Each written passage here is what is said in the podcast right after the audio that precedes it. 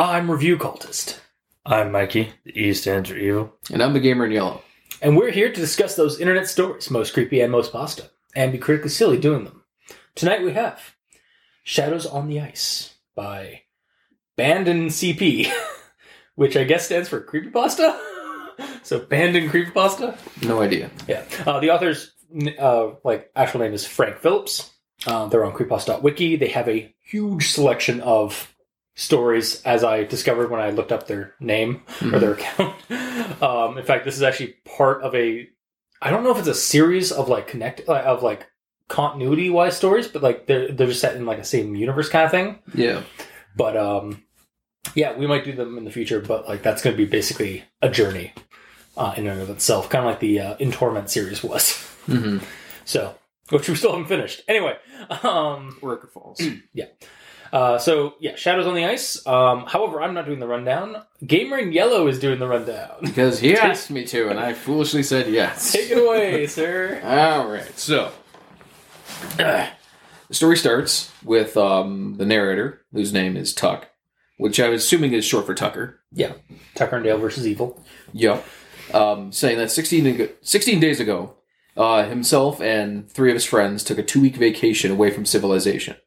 Uh, Earl is Tuck's longtime friend. They grew up together in Maysburg, Tennessee. His other two friends, Ricky and Mason, are um, are from his current town of Andery, Man- Manitoba.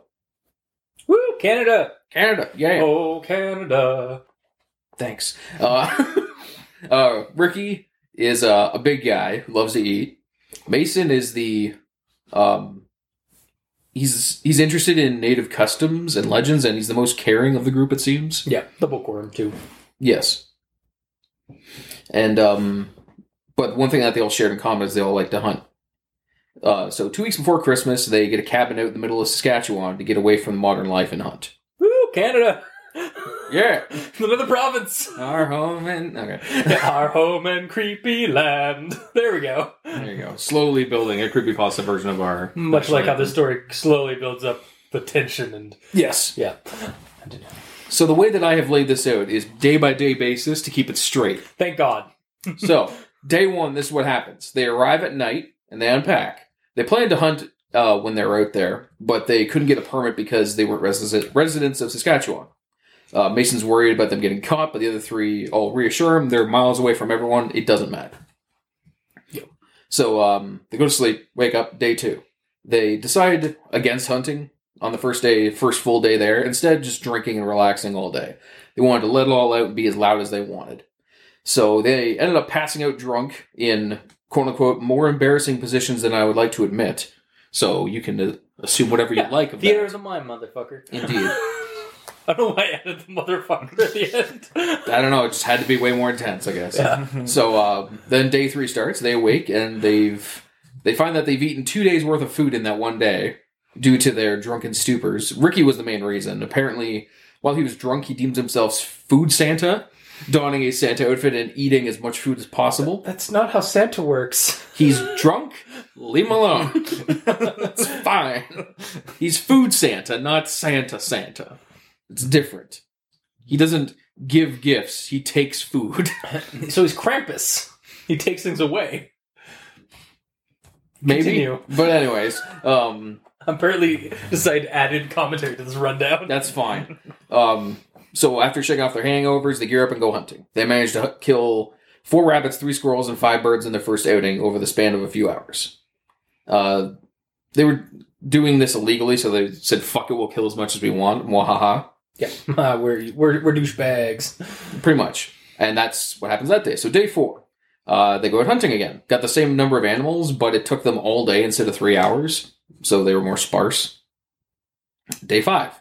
Uh, they started getting excited about their hunting trips now, as on this trip, they got a little bit of small game, but they see elk tracks three miles away from the cabin. So they follow them and and come across a lone calf that's crying. Uh, Tuck tells everyone to shut up Mason doesn't want them to kill it, but as he's bringing up this concern, Tuck shoots it in the leg and then three more times to kill it. They all laugh at the at him interrupting him. Uh, and then Ricky notices that the sky uh, has the northern lights all going through it after this point. And the sky is glowing a deep green blue with red flickers through it, quote unquote, like splashes of blood. Which, okay, uh, well, this is actual thought. Sorry. That's fine. Uh, they so they drag the calf back to the cabin. Uh, the walk back, walk, bleh, the walk back was fine, but uh, Tuck didn't mention that he felt like they were being watched the whole time, and he wonders if they were all thinking the same. Day six, uh, about a mile from when they where they shot the calf, they find a handful of large elk, or yes, elk. I wrote down elf, but it's elk. I'm pretty sure it's not elf. It's- yeah. Yeah, it's I mean, who, who's to say what those creatures are, what the creatures actually were? I Like, suppose. yeah. Either way, large elk. I mean, it does describe what they were, but They're anyway, elk. yes, they're. We're talking about elk right now. yes. So um, they see all of them, and they all manage to kill one except Mason. And um, but they only brought one of them back. They left the rest out there. I believe he fires and he misses. Did he fire a second time and also miss, and then pass it in the snow and wait yes, he the did, actually, he did. He did shoot a second time, but it, by that point the elk had, le- had ran off. So yeah, He missed both taps. yeah, he missed both times. that's fine. Um, To continue our favorite Game Grumps joke. yeah, pretty much is. So uh, day seven, they celebrate due to the big game hunt previously. They have another day of relaxing, partying, and drinking, and Food Santa takes another chunk out of their food stocks again. Goddamn Food Santa. Uh, Ricky cuts down a tree and brings it in so they can make a um, a tree out of it and decorate it with random shit and make a start of egg curtains, eggnog curtains. And um, they sleep kind of uneasy, like they're eyeing the window for some reason. And then day eight, they all awake with no hangovers. Uh, they get back to hunting and they want to keep hunting elk. So they uh, they find them two miles away. Tuck tells Mason that he has to go first because he hasn't killed the damn thing, or he hasn't killed one of them. I guess he's killed other shit. Uh, but Mason aims and he misses, of course. Misses every time. Uh, but um, when they all start giving him shit for him missing and scaring them off, he says like, "We've already killed three of them. We don't have to kill more." But Earl's like, "Well, shit, I want to kill some more." Because he's getting bloodthirsty, apparently. Yeah. But with a decent amount of daylight still, they head out to track the rest of them down. Along the paths, they find wolf prints, and uh, Tuck excitedly asks them if they want to hunt, wolves now. Mason questions this because he thinks that they're it's illegal to do so, but they completely ignore him. They don't even answer him, and they just do it. But they follow the tracks until it gets too dark, and then head back to the cabin. But they know there's wolves out there now. Mhm. So day nine. This day was colder than normal, but they're gonna go out hunting anyways because that's what they do hour and a half into their trip, they find some small animal remains and then stumble across a large pack of wolves fighting over a corpse on a frozen pond.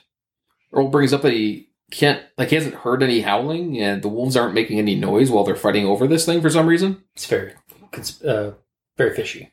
Mm-hmm. They're on a pond, so it's Yes. probably a lot of fish. Yeah. Mhm. That's a lot of fish. Um, then, To go with your favorite Godzilla. yeah, joke, it kind of is. It's the only Godzilla joke, really. Uh, but yes, as they're bickering over like the the sound of them, one of the wolves perks up and looks in their direction. So then they all aim and take shots. All of them killing a wolf. So even Mason for once, while the others run off. Killed uh, Tuck killed the biggest one, which is probably the alpha. And they'll celebrate their kills and take take them back to the cabin. Back inside, they cook them up. Or sorry, they cook up small game from the previous day. Um, but their fireplace fireplace fireplace is dying out, and Earl offers to go go outside and get some firewood. He's out for an half an hour before they start realizing he hasn't come back from such a simple job. Yeah. So Ricky goes out to find him. Comes back two minutes later, freaking out, asking them they have to come see this. Ricky's gone. There's blood in the snow and trails going out of the woods. So they grab their guns and go after it and follow the trail.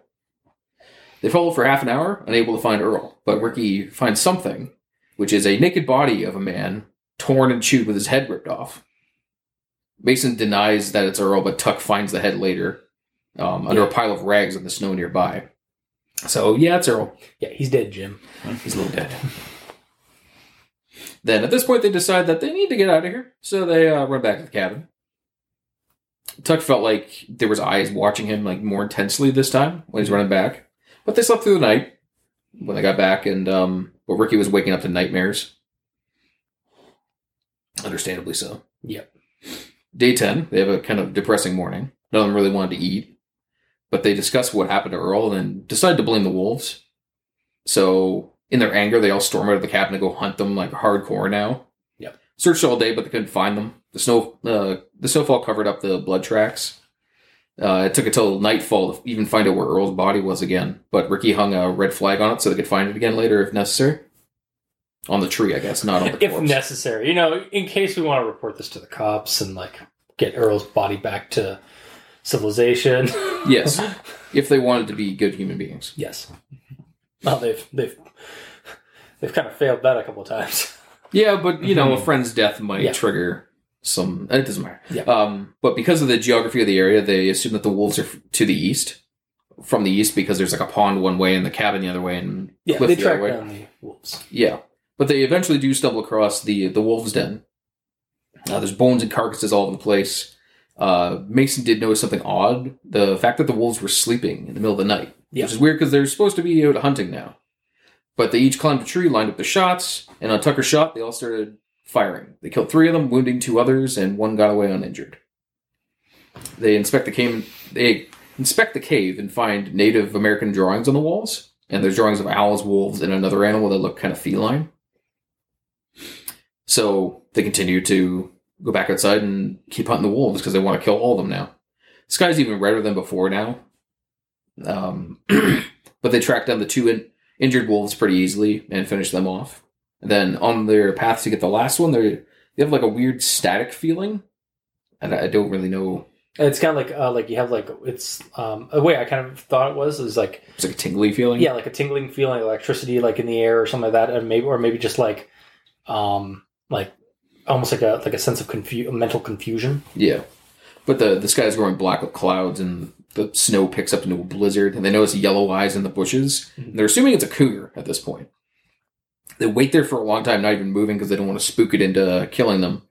Um, Mason nearly runs off a couple times because he's trying to bug out. But at some point, after 10 minutes, Ricky runs and they all follow, and the creatures follow them as well, running after them. Ricky trips on one of the carcasses that they killed earlier and screams as Tuck and Mason keep running, and Ricky's torn to pieces behind them. Because they don't have to outrun the monsters; they just got to outrun their friend. Yeah, pretty much. That's how it is. So they get back to the cabin and barricade it up. Uh, it's agreed that they should not leave, but leave in the morning because it's safer to do so. So they pack up their shit. They attempt to sleep, uh, guns in hand, while they're sleeping by the fire. But around 3 a.m., they're awoken to the sound of screeching metal outside. Run upstairs to look out the window, and the truck's engine has been torn apart and the tires slashed. So they're kind of annoyed, but they go back to sleep, feeling it's safer to investigate it in the morning. Day 11. On inspecting the truck the next morning, engine was destroyed, tires slashed, despite it being animals that did the damage. So it's weird that they would have targeted the the tires specifically. and how how they could have done that because like Yeah. I don't think even even like normal animal like like normal wolves or normal cougars, I don't even, I don't even think really I'm if somebody out there wants to comment.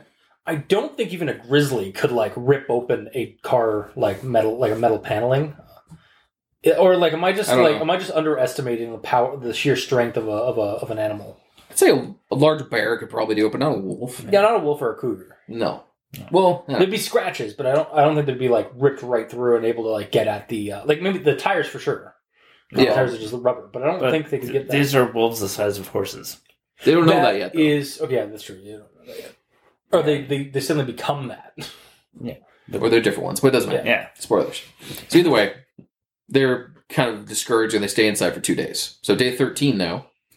And hearing some howling outside, they look outside uh, and see some shadows out on the ice moving behind the trees. Title drop. A little bit, yeah, a little bit. Um, Sorry, I had that in my actual thought notes. So that's fine. let's cut that one out. Slash that one out. Mhm. But they decide to take shifts, sleep, uh, staying awake, so both of them aren't ever sleeping because of, well, you know, outside. Day 14, Tuck wakes up and asks what's new. Um, Mason went out early in the morning to get some food to bring in because they're kind of low on food, and he finds out that the icebox has been torn apart and raided. So now they only have enough food for two days because of Food Santa taking all their shit. God damn it, Food Santa. Yeah. And uh, Tuck says, well, they can still go out and hunt small shit, but Mason doesn't even want to leave the house because of what's been going on.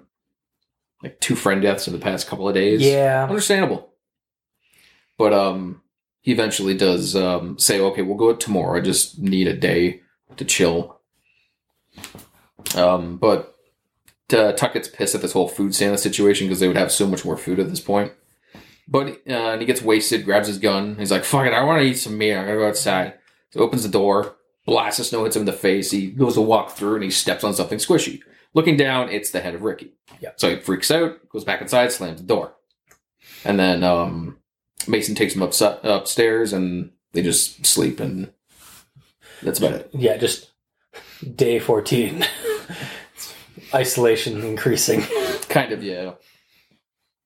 But yeah, they they talk about that they might be werewolves. Yeah, that's what their first. That's their first speculation. Well, it's it, you know what? Honestly, that it is. Um, I'm not gonna say it's like the again. It's not the right answer, but it is like the it is a go to in like Yeah. society. Wolves, like weird, creepy wolf things. Somebody's gonna bring up werewolves. Yeah, because they see the the big shadows that they were seeing previously get closer, and it's in the shape of a wolf, but it's more sloped with its head flatter, and it's as big as a horse. I feel like it- like Mikey's like expression when I said that. I feel like he's he'd be the one in that in the situation that'd be like, "You're a fucking idiot." Yep. Yeah, but either way, Self, don't bring up werewolves when No. in this situation. either way, assuming that they're werewolves, they also assume that silver and crosses are their bane, so they go searching for that and find. and and wolf's bane, or was it Yeah, like wolf's also, bane well, which yeah. is I don't think it grows. In, does it grow in Canada or North America? I, I don't know. Pretty sure it doesn't. Either way, all they find is some silverware in a Bible, so nothing really to help. Uh, day 15, Mason's reading his book still, and he seems to know what the creatures are now. They're not werewolves, they're Waheela. Yeah. Is probably how it's pronounced. Um, they have the same physical description as them, but they're normally much smaller. But it does say in the book that they bite people's heads off, which is exactly what's happening. Yeah. Uh, Mason looked in the book uh, more because he, he figures they can't be werewolves because it hasn't been a constant full moon and there's nowhere for the werewolves to live while they're human around here. Now, I mean, if they're Shadowrun loup-garous, um, they're constantly wolfmen, uh Uh-huh. and they only get frenzied and whatnot when the full moon happens. Oh, also, if they're Lycans, like from Underworld, um, they can change where to werewolf form without the moon assistance. Ah. But that's pop culture references bleeding into our creepypasta. Anyway, continue.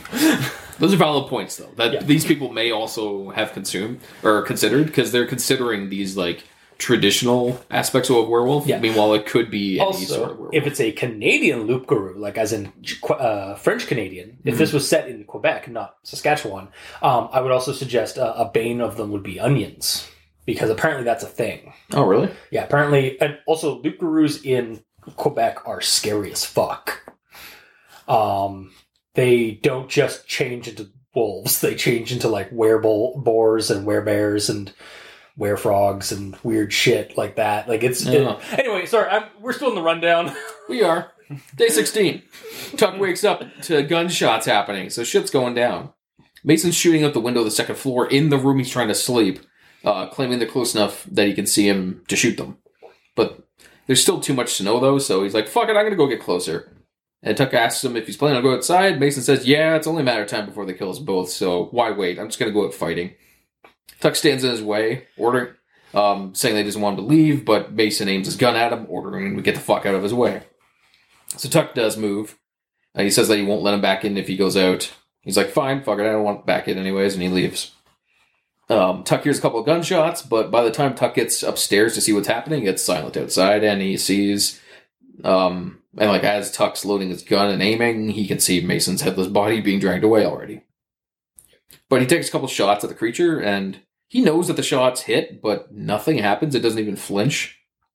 So for the rest of the day, he just sits in the house reliving the events of the past two days. Also, I apologize. It was they're not actually called loup-garous; they're called rougarous in in Canada.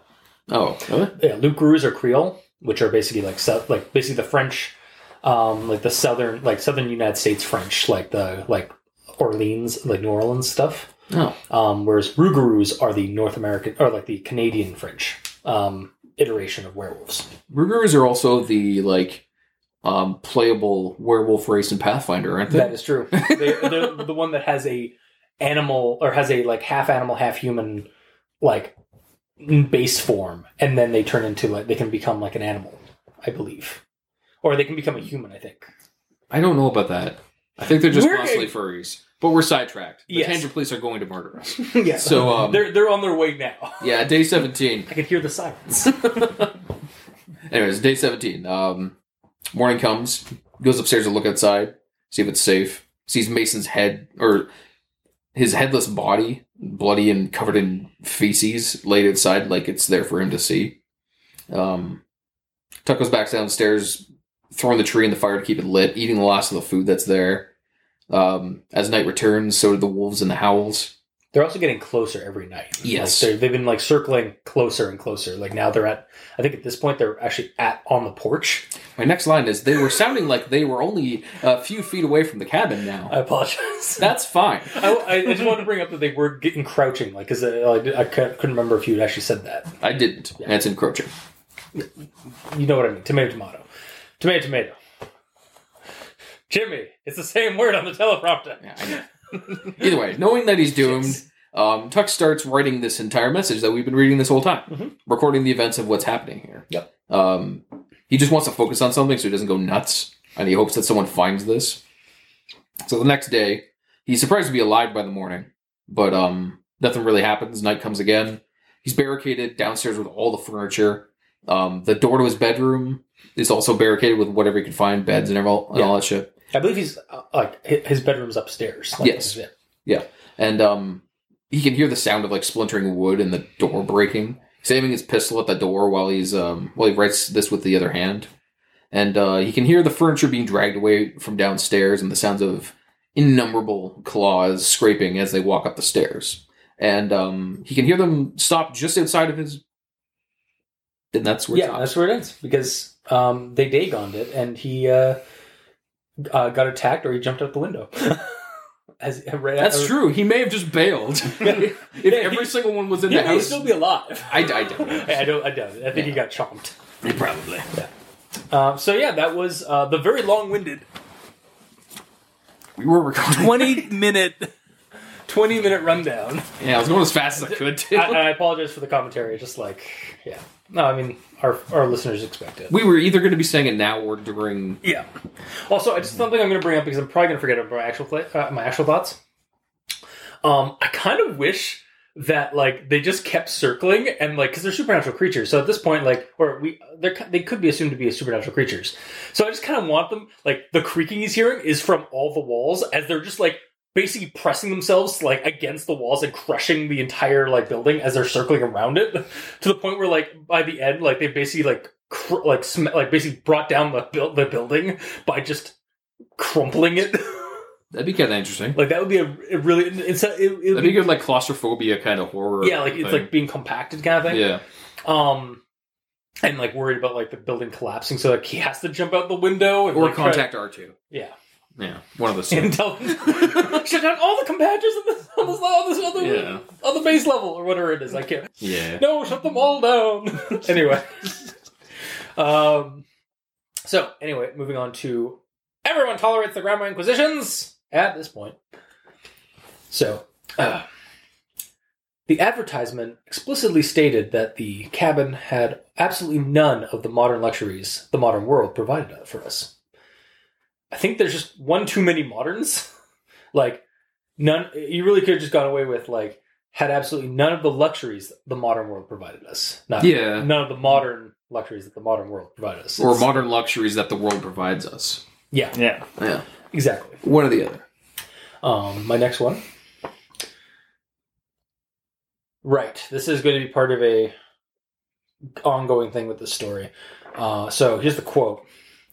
We planned on hunting, of course, though Mason was a little worried about us getting or us being discovered by authorities as we had not been able to purchase hunting licenses due to the not being official residents of Saskatchewan.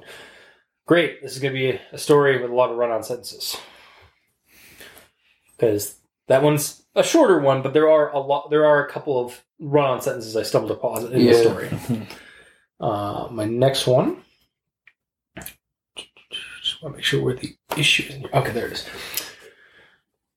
Earl, I also meant Earl. I also noticed seemed to be aing the windows too, though we never mentioned this phenomenon to one another. The phenomena of a.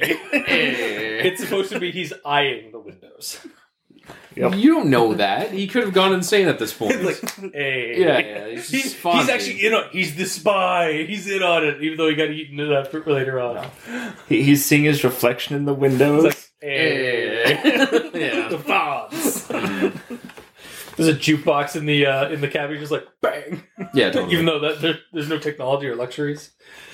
Uh, and then we move on to. Does that also mean I guess there's no fridge or anything like that? There's like no power at all. no, It's completely. Yeah, because that's the there's other an ice box outside. right. Yeah, there was an box outside. So yeah, they're yeah. Wow, they are really roughing it. Hundred percent. This ain't no KOA. This is uh like true outdoorsy, like uh, hunting. Yo. Uh, so moving on to the next quote. Uh, Ricky, he's he's not out there. Saw some blood on the snow and trails leading off into the woods. Grab the guns too. Wait, that's supposed to say Earl, right? Not not Ricky, because Ricky's the one saying that. Oh, he's distraught. yeah. Sorry, I just when I first like when I when I read that I was like, I think that's Ricky. Like I think I think the quotation is actually like the quotation in front of Ricky is actually supposed to be, be before Ricky, or I mean after Ricky. So it's like Ricky said like or like we should probably say like Ricky like stammered, he's he's not out there, like not just Ricky. He's he's not out there. Yeah. Ricky, you're Ricky. Of course, Ricky's not out there. You're inside now. Exactly. What's Yeah. the matter? yeah, exactly. Yeah. Uh, so on to the next one. We slept fitfully that night, and Ricky awoke us several times from downstairs, where he slept by the fireside. So I'm pretty sure it's just woke up, like woke us several times, not awoke us. Also, Um, fitfully yeah, no, that makes sense. does it? Yeah, that's actually a word. yeah. Yeah, fitfully is a word. I actually had to like go on to Google and like look up um, how like awoke is used versus woke. And as far as I could tell, awoke is not how you would use that word. Like it would not be uh, Ricky awoke us. It's Ricky woke us several times. Or we were awoken by. By- yes. Yeah. That would also be What's acceptable. fitfully mean though? Fitfully, it's just basically like you're you're sleeping in a fit, like you're not sleeping very well. So oh. like Oh. if you have like a really shitty sleep, you had a fitful sleep. Already, that I've Because- literally never heard that as a Really? descriptor. Never. I've, you, I've used it several times and I've heard it used multiple times. Mm, not me. Okay, fair Not enough. under, You learned not another under the rock I live under. That's fair. You learned another word today. I did. Yeah. Yeah, it's like Uh, having a fitness sleep, you know? It's like you got dumbbells and you Oh, just it's like a. God get the shake That's weights another. going. That's another way to use it. I hate the English language. I know, me too. Uh, on to the next. Oh, here's another redundancy. The snow whipped at our faces as we blundered through the snow. Blender? Uh, blundered. As oh, in, I thought you like, said no, blender. no, as we blundered, as we played, as we used Blender on our laptops running through the snow. Yeah, totally. No, yeah, no, as we blundered, as in like, as we like, like Is that a verb for Yeah, it in Blender? No, no. it's blundered. I'm blundering right now. Okay. Anyway, I, I think the uh, a word to like you fix that would actually be like drifts in the snow. So it's like the snow whipped at, at our faces as we blundered through the drifts. Like What does it actually say? Blundered. It says as we blundered through the snow, but it repeated snow again. Like basically, the snow whipped us, uh, whipped at our face as we blundered through the snow. So Oh, it yeah, repeated it in the same sentence. Hmm. It's like I get like the, the snow whipping at their face is sky snow versus ground snow, but it's still like the same use of the word snow for like and does not differentiate between what what snow is hitting your face versus what snow you're blundering through. yeah, Like it could also still be snow that's like whipping like it's because it's hitting you so hard that you gotta like push through. Yeah. yeah. Um, so yeah, just gotta. I feel like that should be fixed. Like change the word. Uh, and then this one here. It was nestled under an overhang in the side of a hill, with roots spreading their fingers over the walls and floor of the enclave, with bones and carcass strewed about. So two things actually need to be fixed here. So with bones and carcasses strewn about, because What was it? Strewn? It's, it's carcass, uh, carcass Yeah. strewed. Strewed is not a word. it's actually not how you would call it. It's actually supposed to be strewn. Yeah. Yeah. Um, the next one, Maybe it's one carcass that is strewn everywhere. then But a, yeah. uh, and a carcass strewn about. Yeah. Yeah, so I would also accept an A between before strewn or before carcass Mhm. for to differentiate that it's a singular carcass. A single carcass or a bunch of carcasses. Yes. Yeah. All right. On to the next one. We eventually, after grueling struggle through the oh wait, right. we eventually, after grueling struggle through the snow. So it needs to be like I feel it should be like this. We eventually, we eventually, after a grueling struggle through the snow. Yeah. Yada yada yada yada. Um. Also, uh, no, that's it. Um. Yeah, I don't think there's anything misspelled. Okay, cool. Uh, so yeah, that's that one. And then my last one. Um, we were quiet for the rest of the day, conversing and whispers and throwing hectic glances to the door and windows, even though the shutters were closed and bolted tight. I feel like it should say conversing through whispers, not conversing and whispers. Like, Yeah. we were quiet the rest of the day, conversing through whispers and throwing hectic glances at the door and windows. I feel like that's a lot more Yeah. Mm-hmm. yeah as to what they're Like doing. they're only talking through whispers. Yeah. Is what's trying to be said. And those are all the grammar inconsistencies I cared to worry about. but let it be known that there are a lot of run-on sentences. Hmm. And as you're about to say, probably a lot of ends and front ends and front butts. Yep. Uh, so much, in fact, that I have a uh, conjunction junction. And now, a conjunction junction with Mikey. The E stands for evil. Take it away, buddy. Uh, uh, I'm going to point out that I included the dialogue ends just because it seemed more funny. Okay, so for disclosure, the ones with the dialogue get a pass because they're dialogue, but it's Yeah. funnier to add them into the story, into, into your rundown, or into your construction junction. Yeah, it had more to it. Yes. Okay.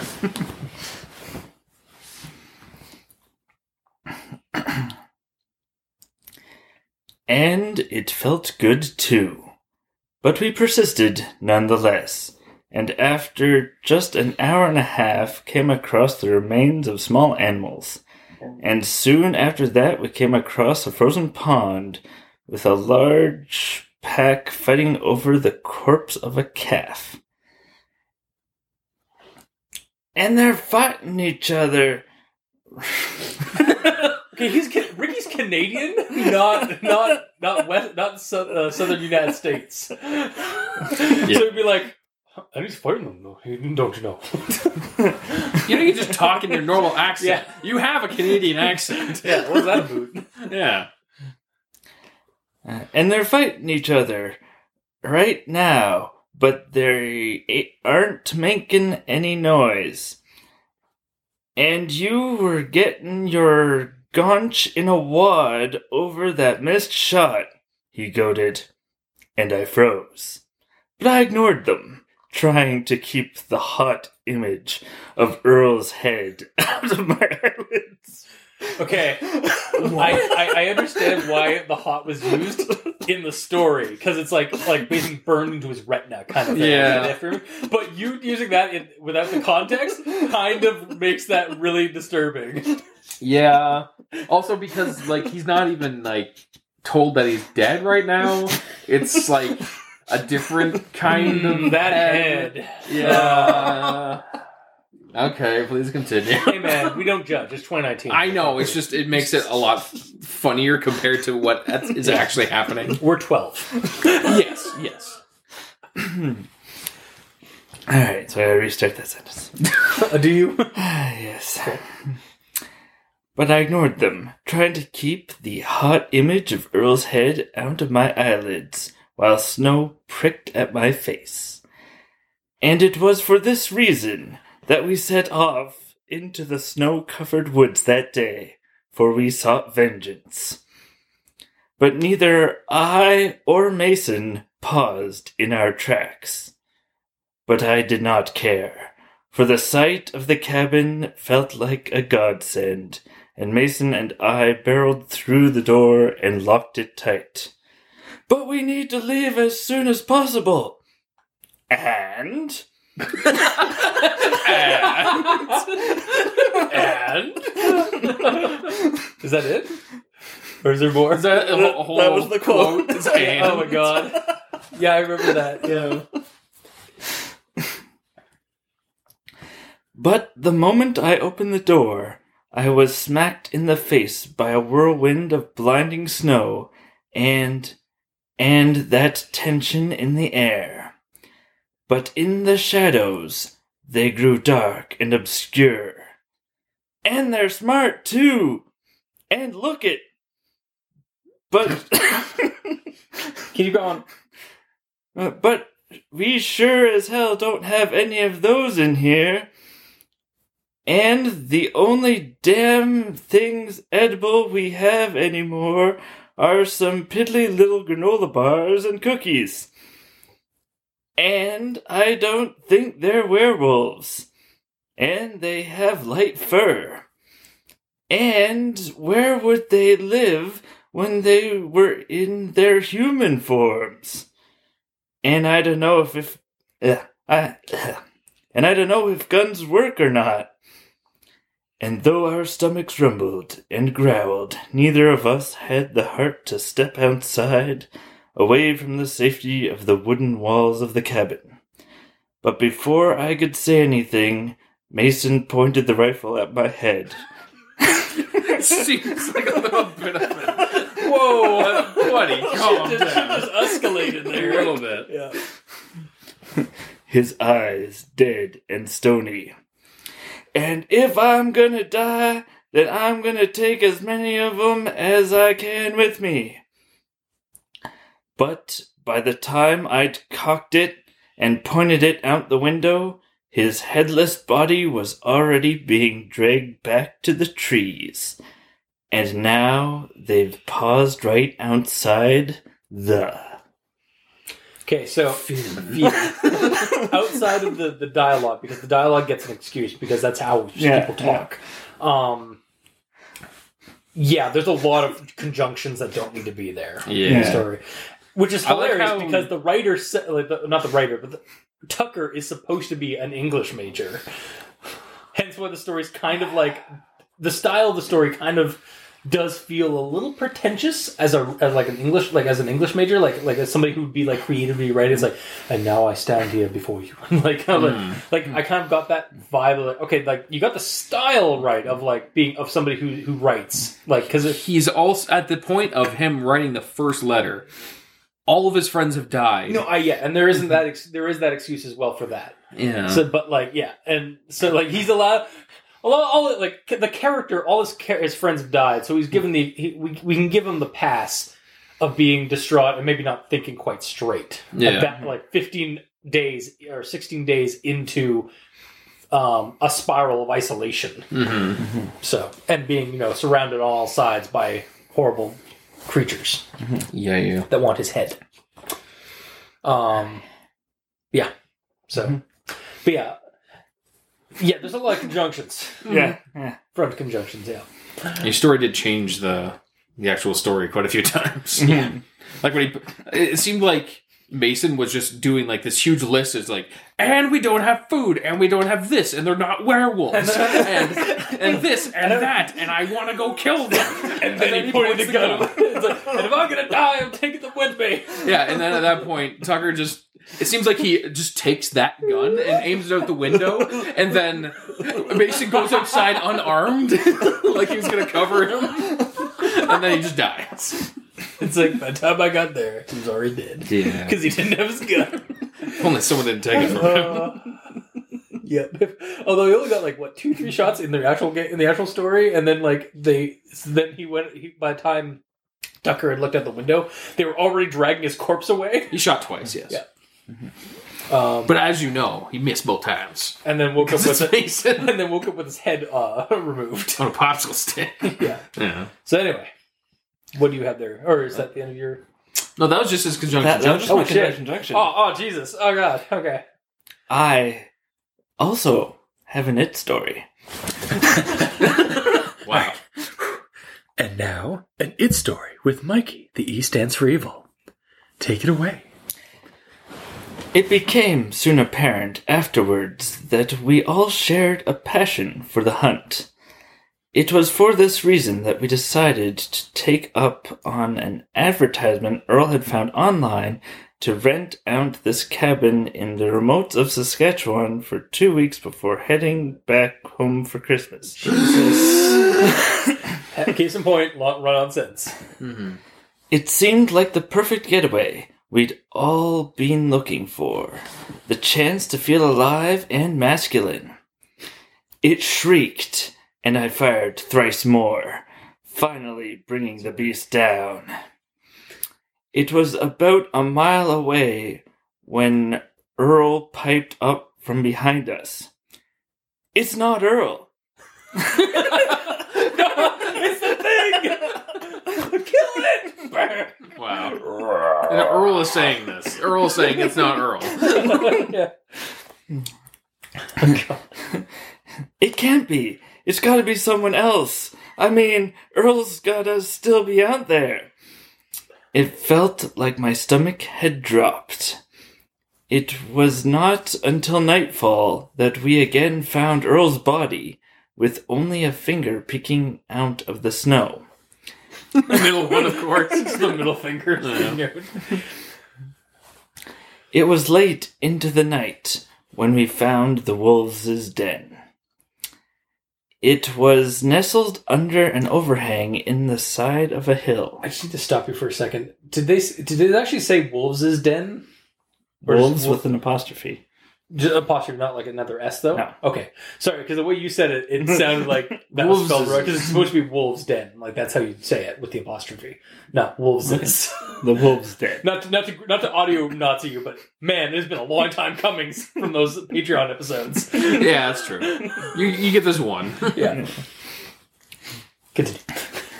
Uh, it was ugh. it was nestled under an overhang in the side of a hill, with roots spreading their fingers over the walls and floor of the enclave, with bones and carcass strewed about. It was as we were searching for the third wolf, the one who'd escape uninjured, that we felt it. It was subtle at first, but soon there was a kind of electric static in the air, making our hair frizz and cling to our faces. It was true. It was that night, too, when the howling began, if you could call it that. It was as I was about to change out of my clothes when I first noticed the shadows on the ice tucked away behind the trees. He's changing out of his clothes while he's still outside. All right. It's not a very good idea. Like they're on the hunt to get the third one. He's like, I'm just gonna change out of these. Oh god, it's getting so hot. Yeah. It's only six! It's all gone! It was Ricky's head. It's Ricky! It's not him! It's his head! It was a wolf. How could they confuse Ricky with a The wolf? wolf is now done. So anything is possible when you. Yeah. A little bit. yeah. It was the biggest goddamn wolf I'd ever seen, and as Mason had said, it must have been as big as a horse. Its head was flat, and its back was sloped down like a coyote's, yet the fur was a silvery shade of gray that seemed to glow against the snow when under the crimson moonlight. It was later in the morning that Mason woke me up, clutching the book in his hands. It says they're from the Northwest Territories, but I guess we're far enough north, some could be down here too. Is he yelling? yeah well, no. You always yell the dialogue. Is that like At least we know when it's Is that how you dialogue. different? Is Yeah, that that's how how you- I'm that's how differentiating. So, Okay, fair enough. Fair. it feels more like a story than reality within these pages.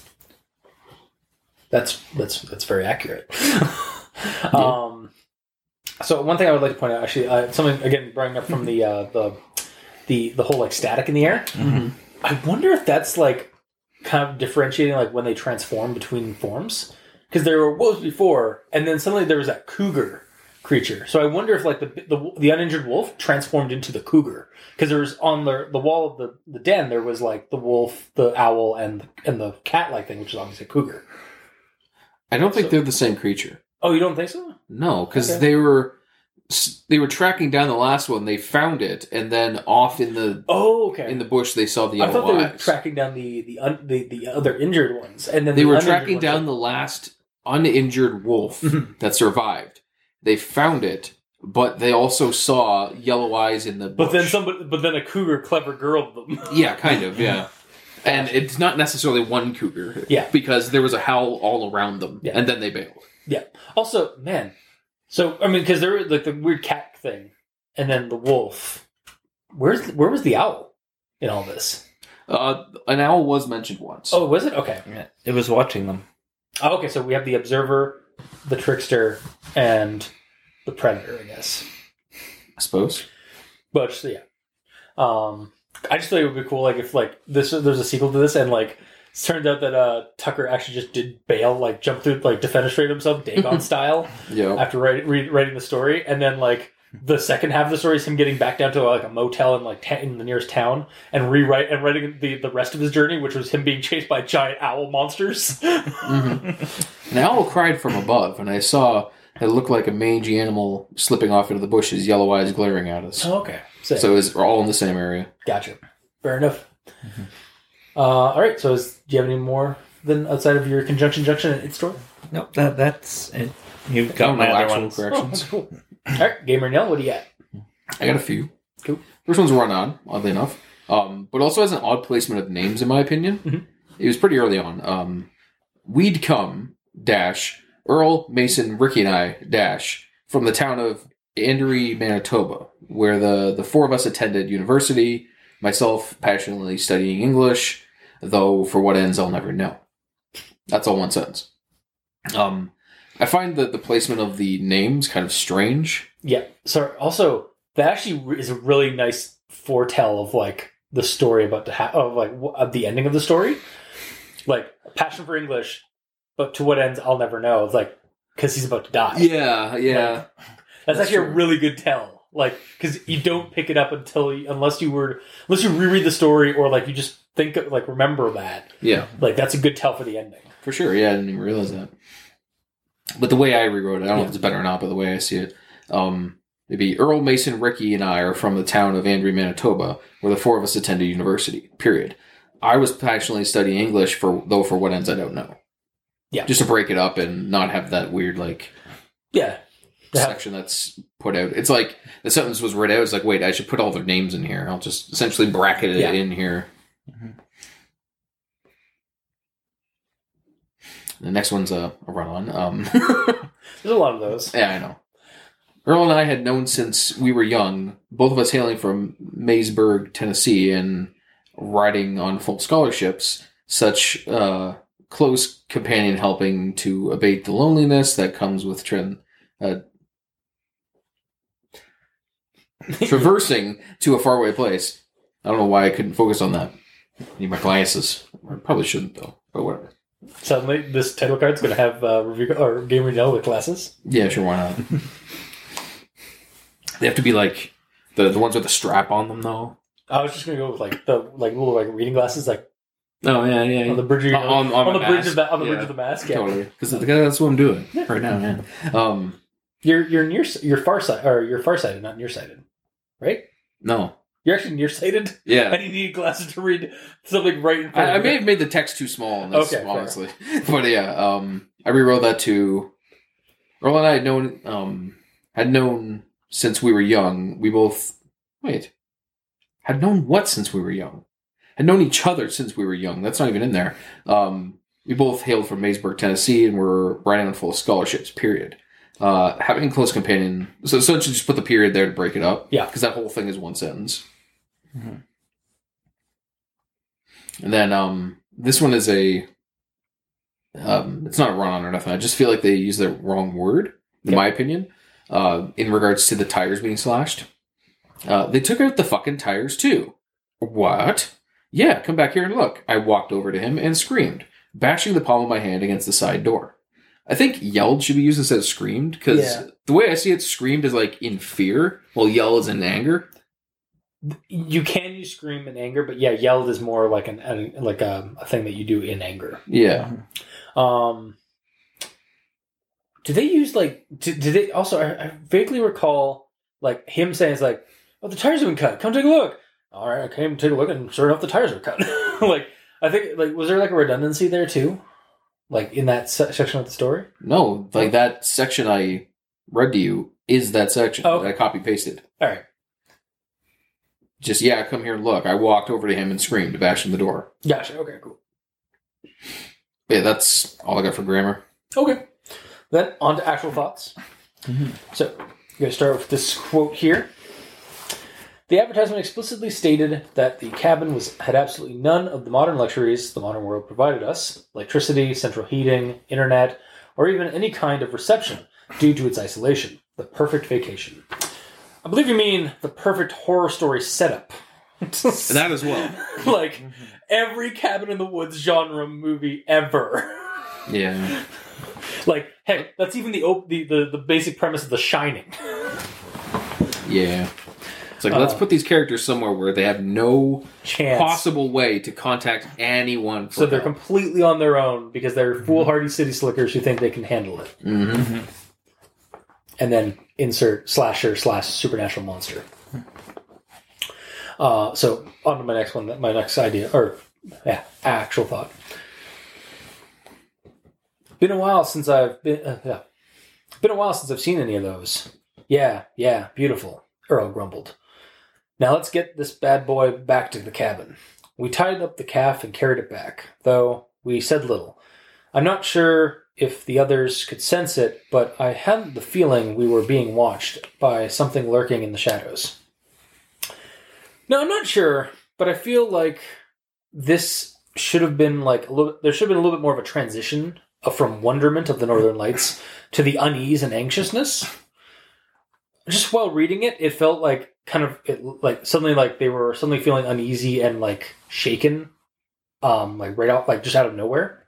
Like it was just like at one point, like first one I was like, "Oh man, the Northern Lights so beautiful." It's like, all right, let's go. And it's like, and then like the whole walk there, we didn't talk because we felt like we were being watched, kind of thing. It's just, and maybe like Earl's like grumblings was enough, but it just seemed like to me personally, like I would have liked a little bit more transition Yeah. between like the wonderment to the unease.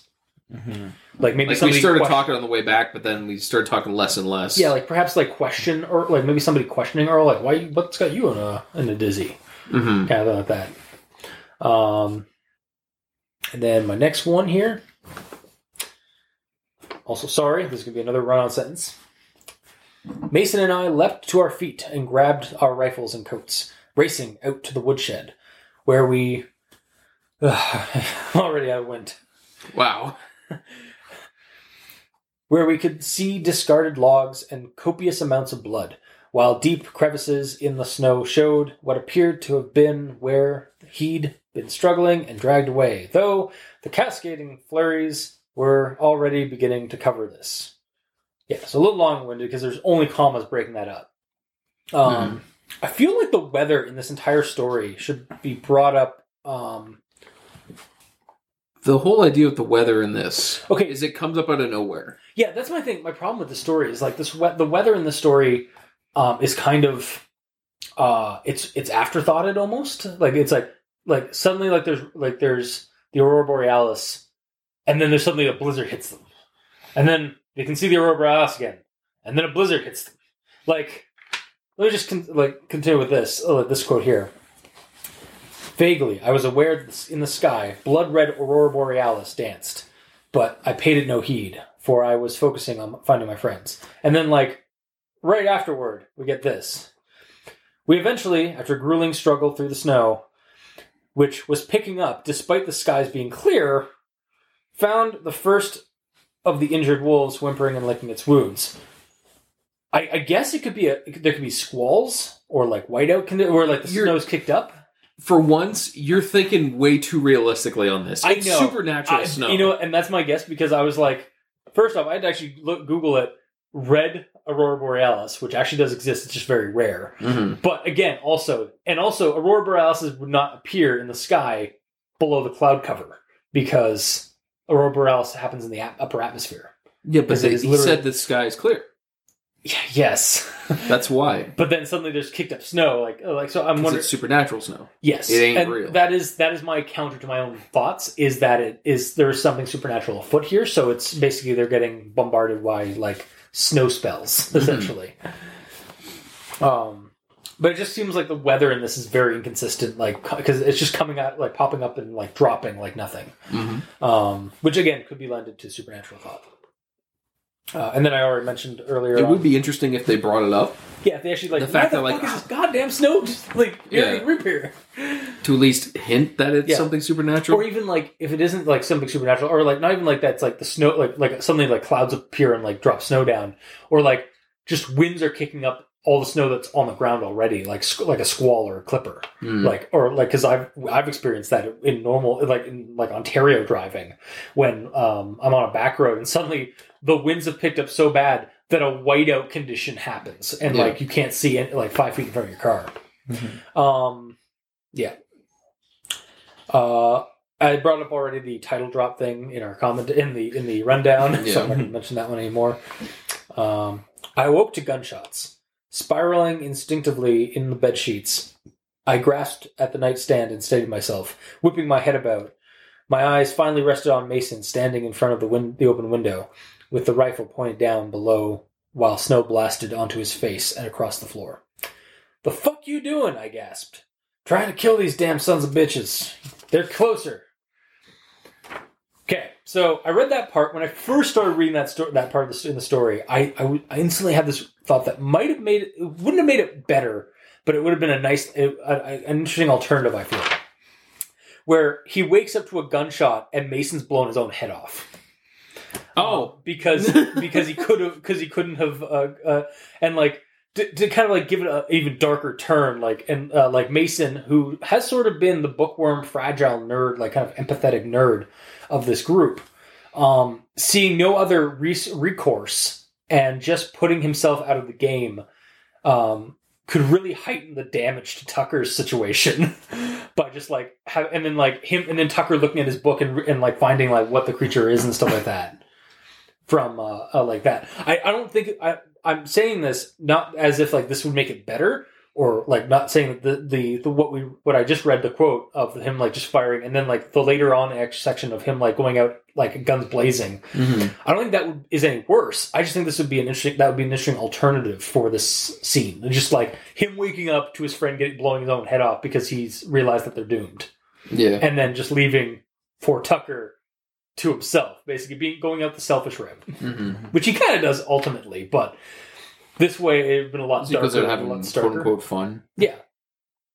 Um, so just my kind of idea, like for uh, not not an improvement, but like an alternative for the story. hmm Uh, and then my last of my actual thoughts. I have my pistol trained at the door with my left hand, while my right hand, I write. Oh, yeah, okay, I gotta redo that. It doesn't say the handness. Yeah, it does. I literally pulled that quote.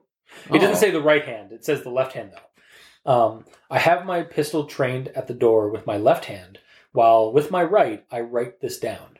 I know it seems foolish to do so, but it is the only way I can escape this horror in the slightest. It feels more like a story than reality within these pages.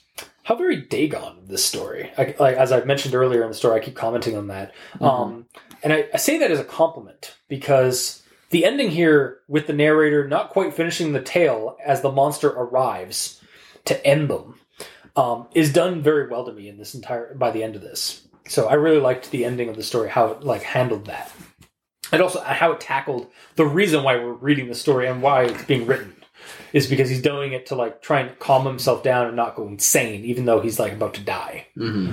Um, so that's my my actual thoughts on the story. before we go into final thoughts. So, Mike, what do you got? All right. so the whole aspect of them hunting without licenses Oh yeah, that's Like- yeah. that that just annoyed me. There. Okay, so here's something I would bring up in my final thoughts, but I'm gonna kind of tease it now. This is straight up a slasher movie. Like these are douche bro, like the kind of Yeah. uh, kind of people that you want to see die in a horror movie. Yeah. Like they are the cabin, the the basic like uh, dumb city slicking teens that go into the cabin in the woods and get eaten by deadites or Jason Voorhees or werewolves, or all three, Or who? or werewolves. Oh, yeah. And, and so my first quote here is All of us save Mason killed one, though we brought only one back.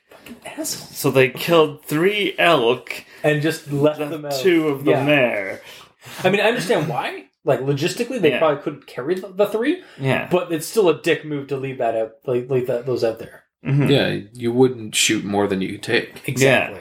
But again, as you said yourself, they're douchey dude bros. Yeah. Mhm. And then the, the sort of same thing later with uh, the wolves, where Ricky had managed to kill what seemed to be the Alpha, a large monstrosity with its muzzle soaked in blood. Uh, Ricky playfully gave Earl the finger and grappled the dead wolf by its neck and began heading back the way we came. We all followed suit and that night prepared a meal out of the small game we'd collected from the days prior. Uh, a large wolf. Yeah, no, that's that's at least a thousand. Pa- that that could be up to eight hundred pounds or or more. Ricky's a big boy. Ricky's also yeah. Ricky's not a big boy in like muscle. I don't think. I How think do you know? He I could be that's fit true. fat. That is that is true. He could be fit fat, but still, like it would take the four of them maybe to carry that thing. yeah, Like, it's a lot of dead muscle. yeah, and it's assumed that they're at least a kilometer or more away from. They could tur- take dragging tur- uh, turns. Dragon turns. dragging. oh, They take turns dragging, yes. or they turn into dragons and fly for a little. Oh, that bit makes a lot more sense. Yeah, yeah.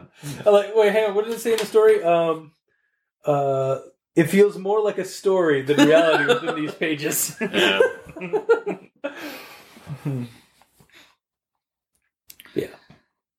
All right.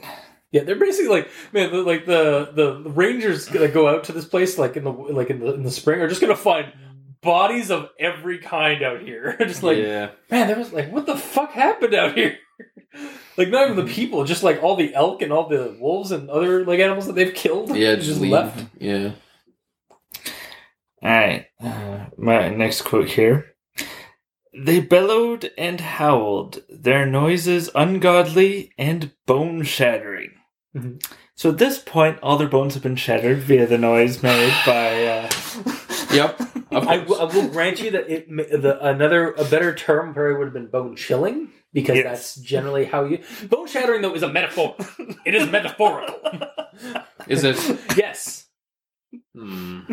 Like- No. yeah, it's it's supposed to be like paralyzing, like the bone shattering, like or bone chilling.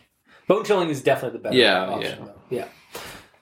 But I, I give him props for trying to find a, a different word so it's not always bone chilling. I just blame you for picking at it. Well, he has a very valid point.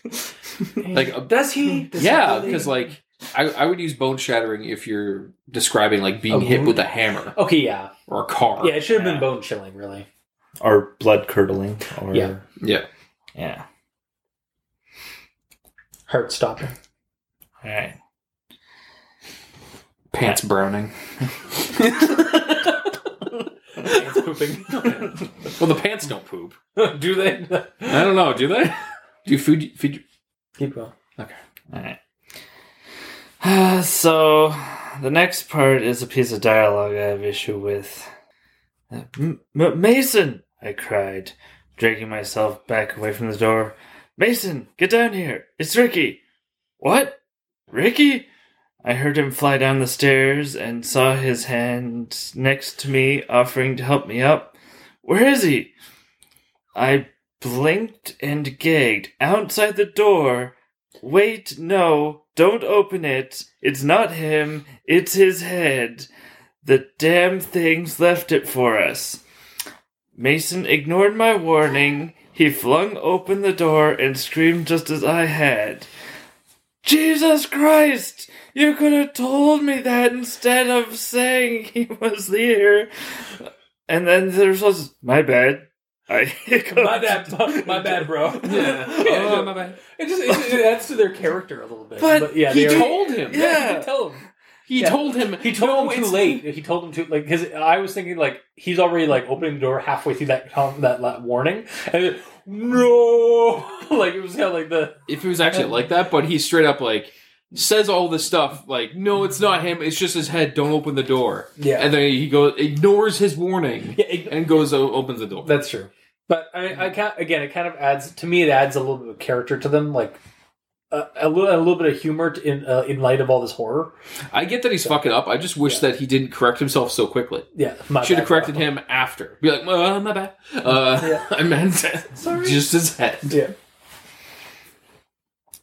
Alright. Yeah. Also, when he when he started, he flew down the stairs. Witch. Yeah. A little bit. No, he slid down the banister. Mhm. Alright.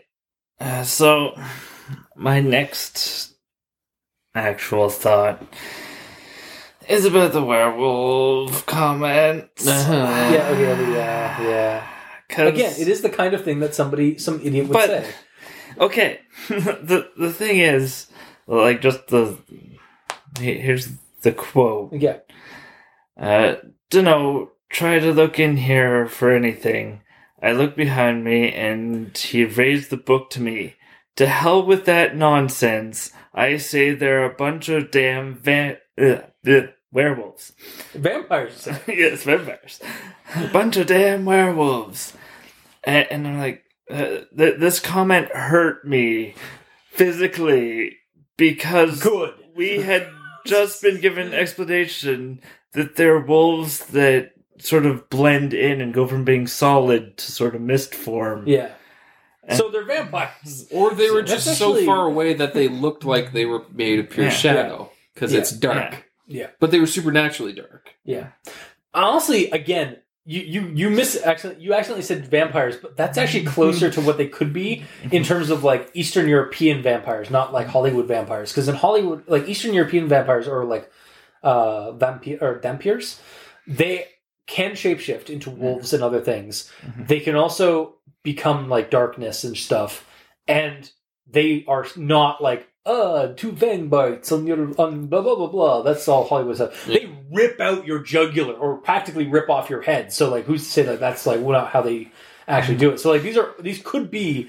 I mean, we find out what they actually are, but they could have been uh like old school dampiers. And you're also assuming that a character would know this. Exactly. Yeah. If a character knew this, then yes, that would be more accurate. Also, but he is a he is a literary major, so I mean, like he might his, his go to for werewolf might be actually it was also vampires, but uh, or like we were if he also rolled better, if he rolled better on his occult knowledge, yeah. yeah, No. A- a- And the part that really takes the cake here is Mhm. that later it goes on saying, Used to have nightmares about werewolves, he chuckled, though his eyes were wide. I mean, I guess it's the only thing that makes sense. Okay, they are hectic. It's in the moment, and they're stupid dude bros, as we have commented on multiple occasions. Yeah.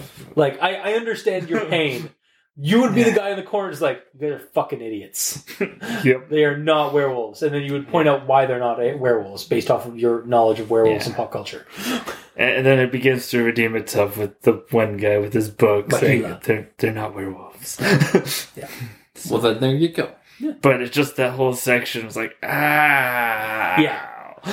Yeah, it, it was in it was that moment in the movie where like the, the that guy was that was talking, and everybody was and everybody all the audience was groaning because he was being stupid. Yeah. Yeah. And then uh, my final actual uh, thought here is that um, the monster is actually a member of the uh, Natural Task Force.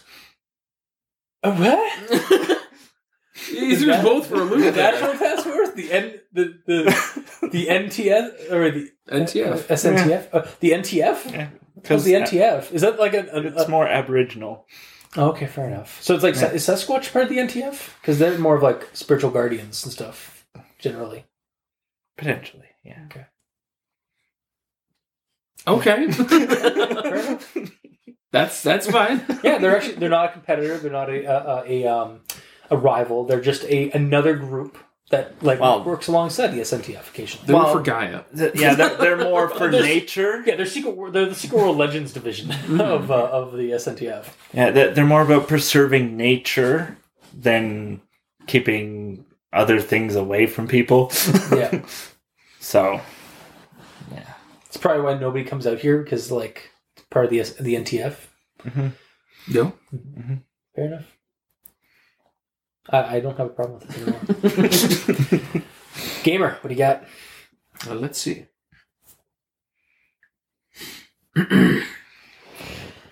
Uh, well, my first quote in my notes is It became soon apparent afterwards that we all shared passion for the hunt.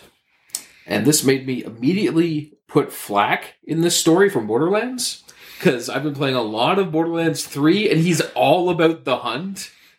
Okay, 100%. Like, way to date the podcast. I don't give a Thanks. shit. way to date the podcast. That's a weekly thing, and we're only like a couple of weeks of lag time. It's fine. Yeah.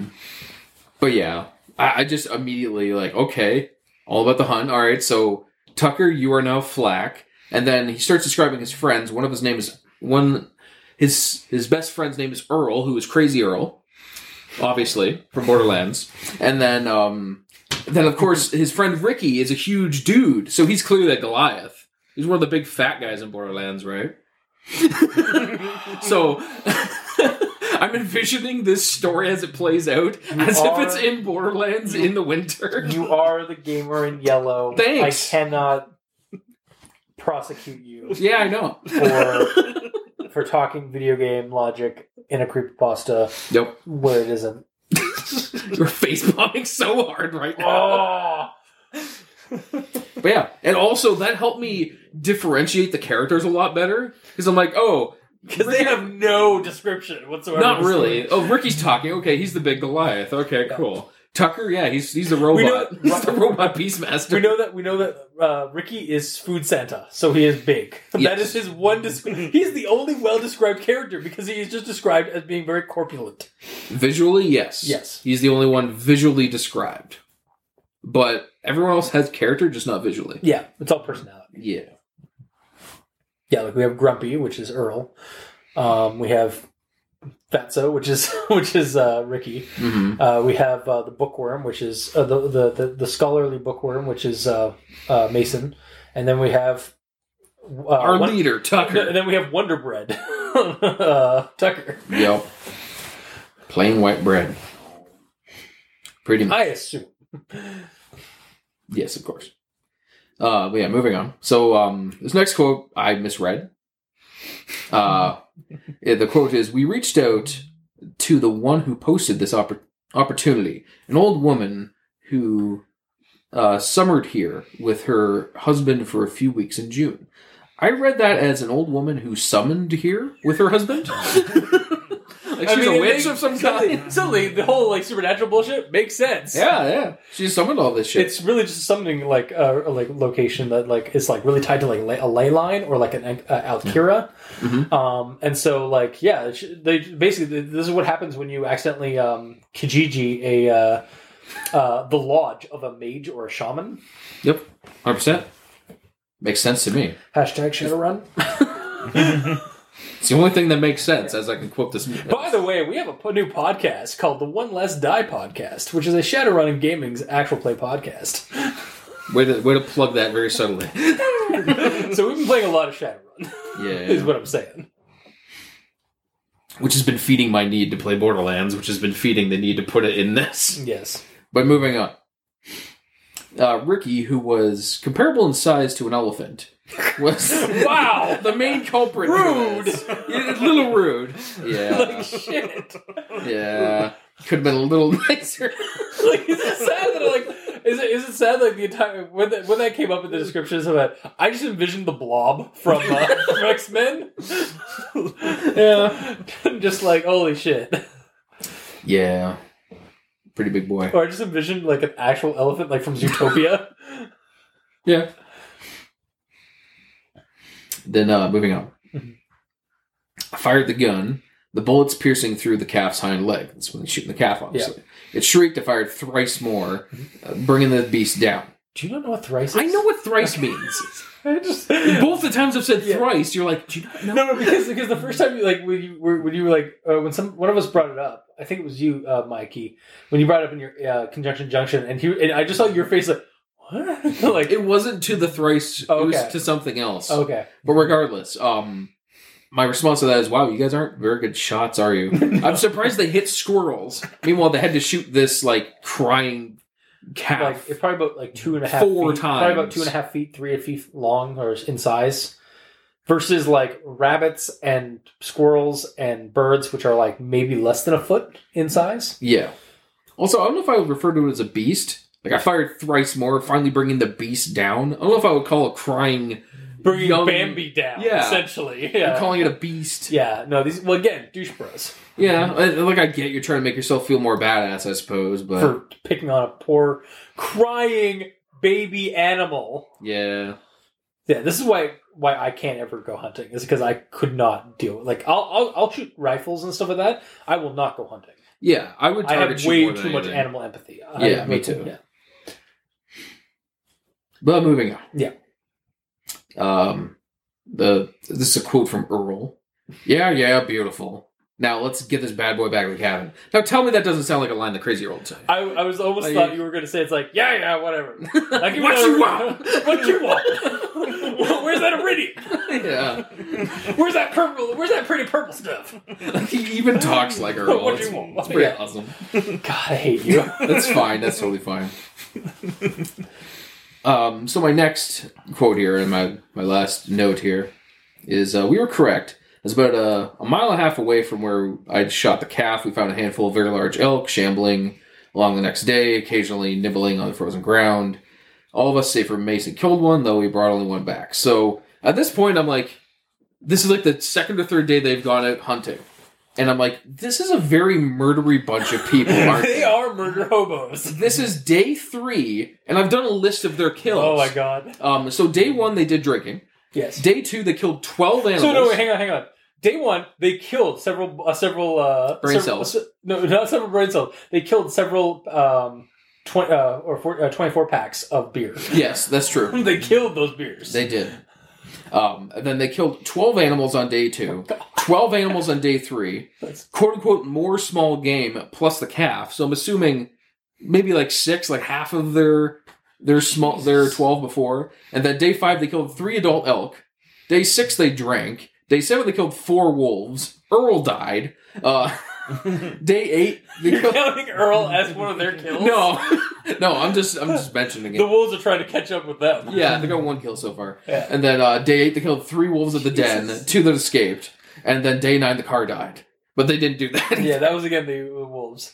Regardless, That is a lot of dead animals. they shot 49 animals in eight days. Holy fucking shit! So maybe the Waheela were just Mother Nature's keepers of balance. Like, Like like Mikey said, Yeah, exactly. It's the, it's the N- NTS. yeah, like nature- these kids were, were starting to wipe out the wild animal population here, so they needed to be taken care of. They were douchebags because they didn't have regulation like licenses or anything like that. So they were, and they were just killing willy nilly. Mhm. Um, they were leaving bodies left, right, and center in the wood in the wilderness, um, and just taking things for fun. Yeah, you know, again, like I have it in my final thoughts. I'm on Team Waheela uh, at, by the end of the story. Well, that's a good segue to your final thoughts. All right, I guess we're going to final thoughts. so, the story has, to me, has a really big issue with weather description and not bringing them up, but just flinging the forecast around kind of willy nilly to me. Mhm. I found it hard to keep track of when there was a blizzard and when there wasn't. Uh, like I, it says when it shows up, I it doesn't say when it calms down. yeah, like I was actually having a, a thing that you you commonly have a gamer where like you can't figure out what's going on in the in the scene. And you have to keep rebuilding it in your head. Yeah. Um, like it didn't ruin it for me, but it definitely made it tiring. Like I was falling, I was almost falling asleep in, in a couple of points in, in halfway through the story. That may have just been because you're tired now. I might have been really tired when I was reading the story, Mhm. but um, and I, I'm pretty sure Northern Lights can't see be seen um behind cover or behind cloud cover, though. It, the supernatural is clearly involved in the story, so maybe it isn't actually the, the aurora borealis as we know it. Maybe it's just the spiritual like energy in the in the air Mhm. from like what they've done. Um, like they're essentially like tainting the the sky red with all the the blood that they yeah, like that's why it's affecting it. Like yeah, Yeah. like it's like because it was green initially, and then they as they start blow like blowing away forty nine animals, um, it, it became completely blood red sky. yeah Um, so it was basically thematic or atmospheric, uh, atmospheric, um, weather. Yes, I like what you did there thank you. Um, I actually have to. I have Terry Pratchett to thank for that because the in the Discworld novels there is an actual weather phenomena called a- of, of atmosphere in one of the regions that's like kind of Transylvania based, nice where weather happens based on the amount of fear and like emotion in the air in the in the and like to heighten the emotion and like dra- uh, drama of the of a scene. interesting all right Um, so anyway, moving on. Um, I found the slow burn isolation at the end was rough to read at first. Again, I might have been a little sleepy while reading first reading the story, and then I did end up getting a coffee at at, uh, at a point of reading the story, and it did make. And I did suddenly start getting more and more invested, but I'm not sure if that's because the story picked up for me by the end, or if it was the coffee kicking in. I Mhm. will admit that. Um, regardless, I did like I feel like the ending did really kind of pick up, um, whereas the kind of slow burn in the middle was a slow burn, but it was kind of hard for me to read at points. Um, the kills were graphic, but in a satisfying dis- and satisfyingly disturbing way. Uh, Mason's end was particularly good or fun in quotes to me. um, the way he went out, guns blaze, hor- guns sort of blazing, and then the next Tucker, the next time Tucker sees him, his headless body is getting dragged away, and then the next day, his bloody mess of a body is left out in front of the cabin as a message. Mhm. Like I found that very disturbing, but in like a really satisfying reading way. yeah Um, like just the way he was like he went out there like a couple of shots, and then like the next time you see him, he's dead. Like no, there's no like showing of it. He's just dead, being dragged away. And then when uh, when uh, Tucker wakes up and checks out next checks outside the next morning, he's his body's left out there again, uh, headless. Like it was a nice like graphic touch. it's one of the few times where a character can be killed off screen and it works yes. or 'Cause it, it- doesn't make you angry like it amps up the um the kind of like dread and tension because like holy fuck and like the lethality of, the, of these creatures Yeah, because they're just like popping heads like nothing. Mhm. Um, the cat and mouse game of the Waheela uh, is really good to me. Like I really liked that part as like it almost feels like feels like a true blue slasher flick, as we have a bunch of dumb young folk going out into the woods and being stupid and disrespectful to nature, and these monsters strike back at them. Like Mhm. like Voorhees strikes back at dumb kids just like being idiots, um, or like insert every fucking cabin in the woods style movie. I keep bringing it up in this in this discussion, but like they're in a I- cabin in the woods i understand they're literally in a cabin in the woods, and they were literally being attacked by monsters for being idiots. Mm. Um, and I'm not gonna lie, like I- like I said, I'm on Team Waheela by the end of the story. Like I, these character, these other characters, while we get to know them a little bit, are there to die, and I'm fine with that because they are dumb in their actions. Um, it's that kind of a story that's being told. It's like much in the same way as like popcorn movies, like slasher flicks and stuff like that. Mhm.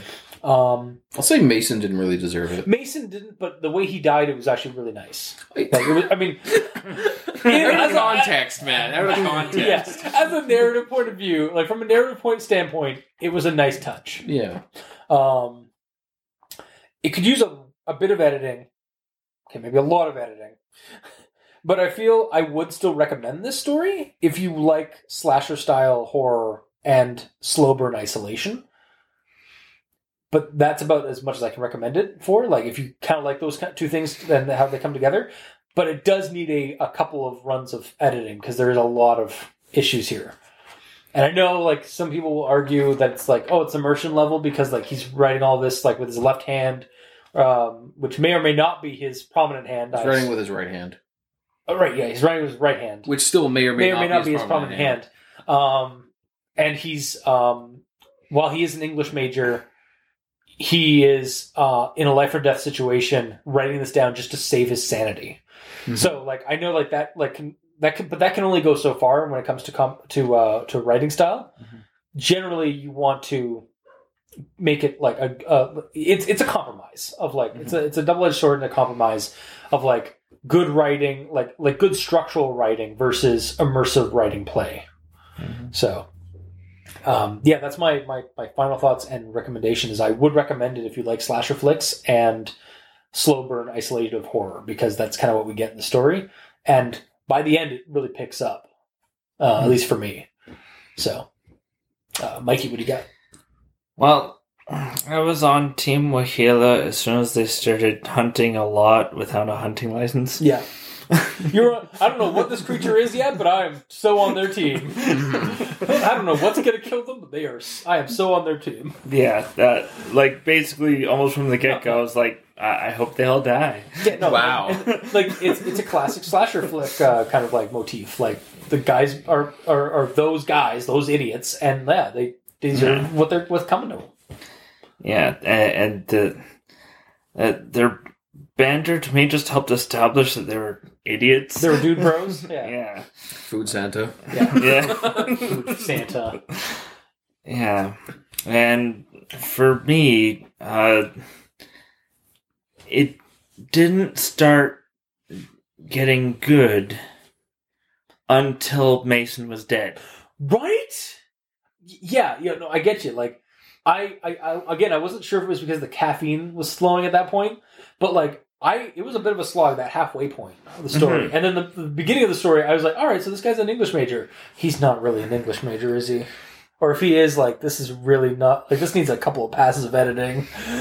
Well, but like by the end, like I was actually kind of invested in what was happening. Uh, I think the my reasoning why that is is because there's no real sense of fear until it's one person isolated Yeah, and and all his friends have been picked off, and the be- and the the best of them has just been killed. yeah yeah. You mean best of them I mean, Mason was probably the best of them, like in terms of like as a person? yeah, as a human being. Yeah. like, he was the best of them because he was the empathetic one. He was also the he actually was kind of in the know, or like j- like basically just in the know. hmm yeah. Yeah. Uh, so with that said, Damn it. Also, when you said that, I feel like at some point, if I'm going to be playing in some tabletop game and I'm being like a, a inquisitive person that knows a lot of things, my name is going to be Justin in the know. I'm Justin, Justin in the know. Justin the know. Just in the know. Yeah. The, the know. To know, yeah, To just know. in the Just, know. just, Just in to know. Yeah, and I, I just know a little bit about everything. Is that going to be your new Shadowrun alias? Eh, maybe. Along with uh, uh, Brantonio, or no, Dwayne Tonio Banderas? Bandit Rock. Yeah. God damn it. Write that down so I remember that. All right, continue. yeah. So for me, the fact that it didn't get good until the end, uh, and it's a long story. It is 19 pages worth of, uh, Uh, of pages uh, of, of writing. So I I think it's about eight. Sorry, I think it's about 8,000 words. If I because the the guy actually had a word count for each of his uh, his stories, and this was like the second highest one he's done. So sorry, yeah, I I personally can't recommend it. that's fair. It it is a little long winded. My my recommendation is really if you're into slasher like horror and like you like these kind of Mhm. tropes and stuff like that, and don't mind slow burn horror. But yeah, Mm. that's fair. Putting it plainly. hmm Uh, but Mikey or but gamer, You used to go again? what did you really think? no, uh, gamer. Um. Well, for me, yeah, it's slow. it takes about half the story for things to actually start get, um, happening. Like um, y- you guys said that it got good when it was only Tucker left. I felt like it started escalating as soon as um, I, I don't want to.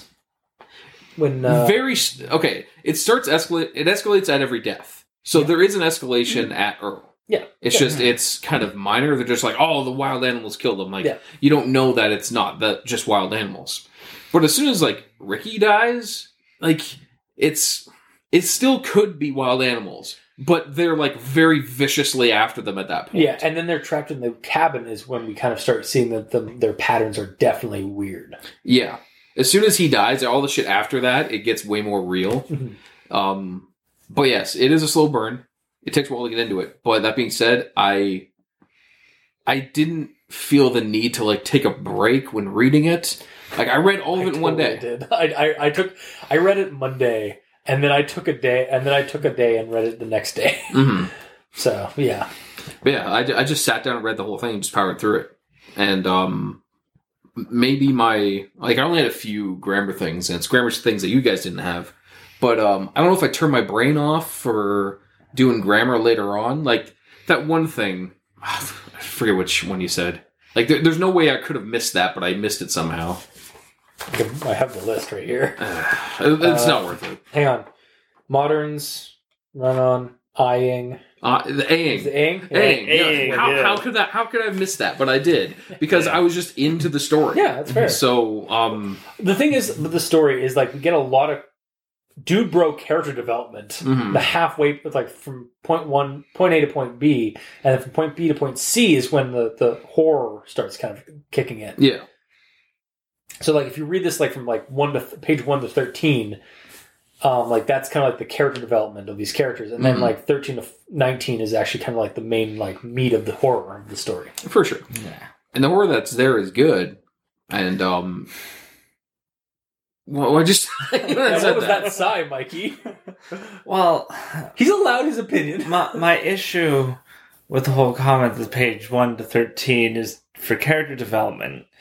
Character development is mostly so that you can get attached to the characters, but in this story, it actually pushes you away because of how douchey they are. Not okay. That that's that is a personal opinion thing because like that's the same reason why like half a movie in a slasher flick is about like the dude bros and idiots like Just hanging around. hanging around and fucking around uh, at the uh, at the campsite or at the uh, cabin while the stock while the slasher killer is killing like off like an authority figure and off like off, like in one in random scene Mhm. or like picking off the the late person Yeah, um like it, it's all about like building up the characters so that you get to know them a little bit before they die like Yeah. Mhm. yeah, like again like n- i can name i can't name them but i know every like i, I know almost all the friday the 13th movies do or move do yeah.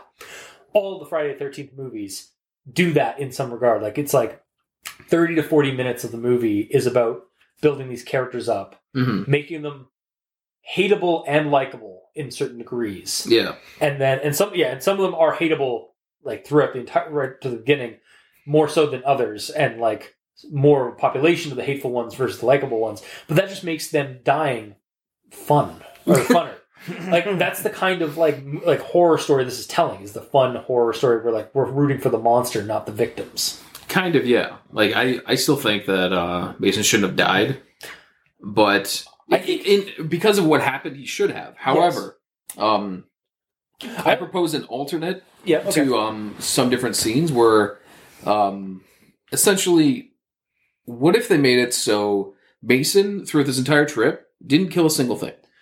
So he was spared So yeah, and when they're in a situation when they're surrounded or something, or he's the one who trips, yeah but they just keep running and they, they, ignore think him. they assume that he's dead but then he comes back and it's like you guys left me what the fuck yeah, I think that would have been cool. I think that his de- uh, my counter to your to like he shouldn't have died. I think his death actually makes the story more powerful. yes, hundred percent. That is like Yes. the reason he died. It actually makes it so much more impactful Yes, because we actually care more about Mason than any other character in this movie. In the story, Yeah. I, I I could care less if Tucker like I, I cared less if Tucker died. yeah, he's kind of the Tucker, worst, honestly. Yeah, he, he's the one that was swearing. He was the one that shot first. not Han Solo. No, of course not. Tucker died first, or Tucker shot first, Mhm. uh, and a calf to boot, like a fucking baby. De- we might be very, empath- might be a little too empathetic toward animals um, as readers for the story, Yeah. but like, yeah, his like I, out of all of them, I have to 100. percent Mason was the best of them. Yes, for sure. 100%. But yeah, like I, I kind of would like like that would have been an interesting thing if he had like been missing or like maybe intentionally missing all of his shots. Maybe he, Yeah. he did, wasn't really actually in this into this. Uh, when he finally got maybe he, maybe this was his first time hunting. He'd been like shooting and stuff like that. But this was his first time actually killing something, and so maybe he wasn't really into that. Like he was just into like like the the hangouts kind of um, part of like this get together. hmm Um, It's like Mark with D&D. He doesn't yeah. want to play. He's just, oh, Joe the Theater Douche, yeah, and, and our D and D games. yeah. He's just there really for the social interaction. He's not actually he doesn't actually care for the the, the game itself. Yeah, kind of.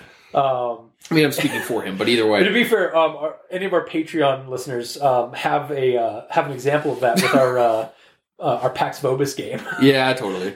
because yeah, like yeah, because I'm sure that recording sh- uh, hear uh, you'd hear me yelling at Mark as we run as I'm trying to run a game, and he just wants everybody to drink. Yeah, pretty much.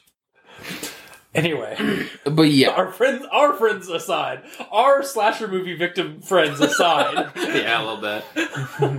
but yeah, it would be interesting if he didn't. I, like, I'm wondering what would have happened if there was someone there that caused no harm to nature. that Like, if he would even be seeing this, the red sky. No. if he would be seeing these creatures at all, or if he'd just be seeing his friend, and then his friend just goes, oh, and his head gets popped off. i think that he For no reason. still be able to see it Yeah. but i think it would be cool if he was just basically like blessed or untouched Yeah. or untouchable by them because he wasn't doing anything hmm um And then would that would show the the ones who are getting picked off that like this is why. yeah like the this is the Waheela aren't your just like savage monsters like oh, like they're a boogeyman but they're a boogeyman with a moral in that don't fuck up with don't fuck the, the don't fuck nature because nature will fuck you back Yeah. and she is not a kind mistress No, not at all. but yeah, it's I, more like a praying mantis biting your head off. a little bit. But yeah, that's the only way I can really think of it being better because the characters that the all the other characters they're all douchey in their own way, so that's they deserve to die. Mason didn't. It would be cool to see an alternative of someone who hasn't been hurting everyone. That being said, the story itself I enjoyed all the way through. Uh, the the gr- grammatical errors are very minor to the point that it didn't. I didn't stumble over any of them. Yeah. I didn't even You just- stumble you- over aing. But you Uh, did get a lot of long-winded. Like, Yeah, yeah, I'm agreeing with you there. There's a lot of uh, run-on sentences and everything, but I, I can't give the um, the story shit for being long Mhm. because it gives a lot of time to um, explain what they're doing, what these characters are like, so you can get to know them. Yeah. I would rather know way too much than not enough about characters, like in some stories where it's like this guy's name's Bill and he he gets killed by the monster. Right, Moving on. Moving on. Yeah. Yeah. Paper, yeah. Cardboard cutout complete. Yeah, pretty much. So, um, yeah, and, and that happens way too often in, in stories that we read. Um, like the whole like either very shallow characters, like arch, like basically stereotypes, yeah.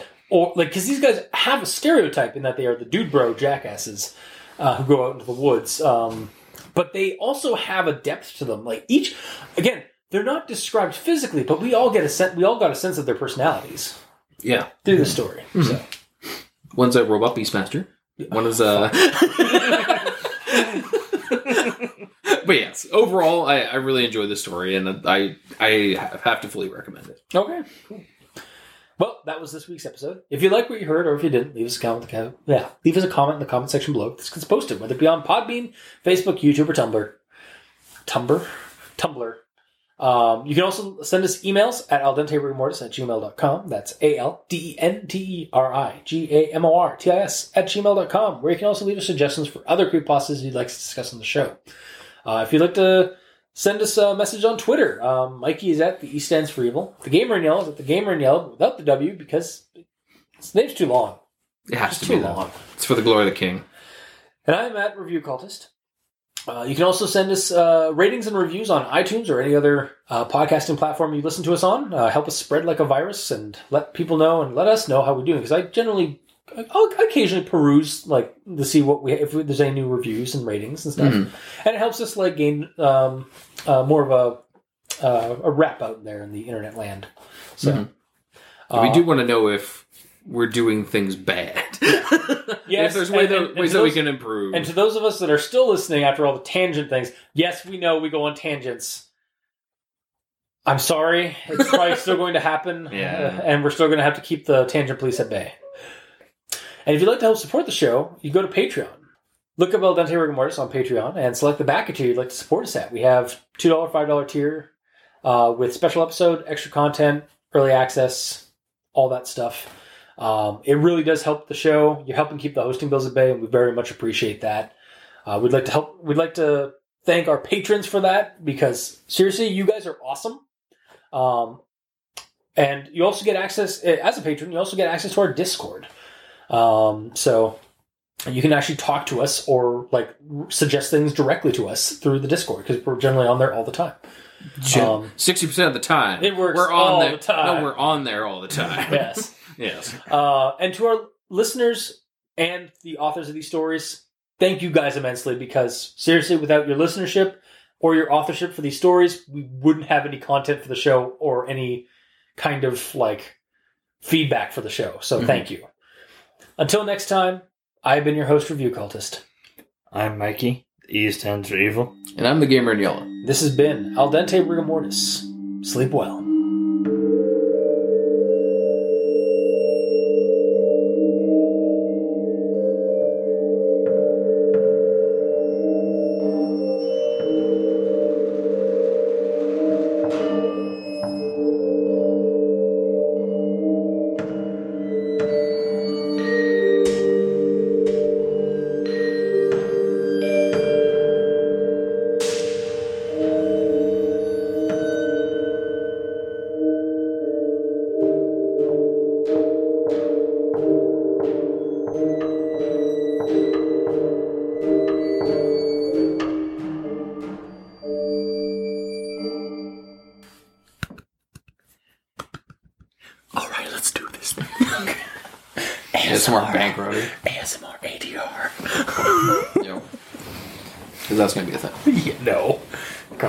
God, wants to hear our horrible voices. ASMR. I don't think they want to hear them at all. Yeah. Apparently, a bunch of people from Michigan do. Mhm, that's true. God bless you, Michigan. You are our south southwestern brothers.